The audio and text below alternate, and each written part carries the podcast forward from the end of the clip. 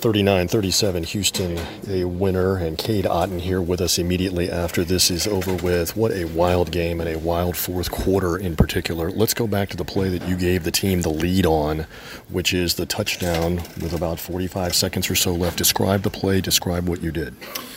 Yeah, we were able to see the look, the play before.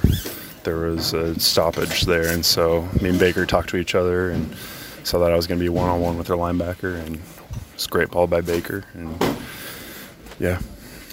It was this a game that as it developed, in the fourth quarter especially, there was almost a feeling whoever has it last is going to win. Is that kind of the way this was shaping up?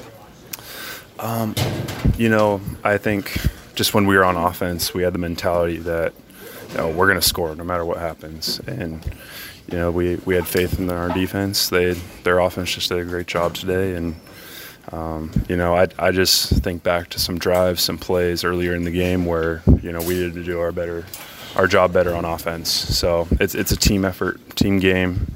It always will be. And, we got to get better on offense. That's the biggest thing I'm thinking about. As Baker said to us just a little while ago, 37 points is a lot better. You got some touchdowns, but at the same time, you didn't get the win. Still, what can you build on getting in the end zone as you did four times today? Yeah, I definitely think that is an improvement from, earlier in the season, the last few weeks specifically. But just being consistent now is going to be a challenge to us.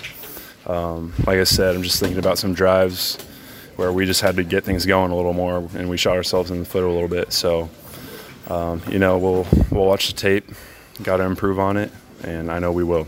Okay, thank you. Thank you.